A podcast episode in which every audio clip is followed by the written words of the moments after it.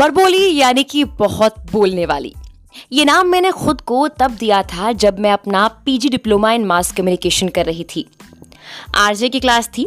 Sir ने कहा कि हम सबको एक एक शो रिकॉर्ड करना है। लेकिन उससे पहले अपना नाम रखना होगा। कुछ अलग सा, कुछ हटकर, कुछ ऐसा जो अगर आगे जाकर आप आरजे बनते हैं तो आपकी पहचान बन जाए। तो मैंने अपना नाम रखा आरजे बड़बोली मेघना। और शो हिट हो गया। सबको खूब पसंद आया। बहुत सारे कॉम्प्लीमेंट्स मिले। मुझे वो दिन आज भी याद है। हालाँकि ये मैंने इसलिए रखा क्योंकि मुझसे अगर कोई कुछ डिस्कस करने लग जाए तो मैं बिन मांगा ज्ञान बांटती ही जाती हूँ। सच में, यकीन मानिए, चुप नहीं होती। उसके बाद मैंने आरजे वाली फ़ील्ड को एक्सप्लोर नहीं किया। लेकिन गई उसी फ़ील्ड में जहाँ पर सिर्फ़ बोलना ही बोलना है। बोलने के पैसे हैं, चुप होना ही नहीं।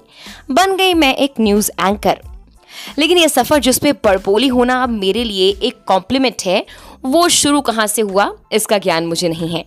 इस कॉम्प्लीमेंट से पहले मैंने जब भी किसी को ये कहते हुए सुना कि भाई, तुम तो बहुत ज़्यादा बोलती हो, चुप नहीं करती, अरे चुप हो जाओ यार। या फिर कोई ऐसा बोले कि, बड़ी बड़बोली है ये लड़की। तो मुझे यकीन मानिए कि वो ताने जैसा लग रहा था। इस ताने को करियर में तब्दील करने की चाह मुझमें कब आई? ये भी मैं नहीं जानती। पर यह ज़रूर जानती हूँ कि लोग आज चाहे मुझे हज़ार बार ये कह लें कि अरे यार, ये कितना बोलती है। थकती नहीं क्या? वही लोग मुझे बैठकर घंटों भर सुनते भी हैं।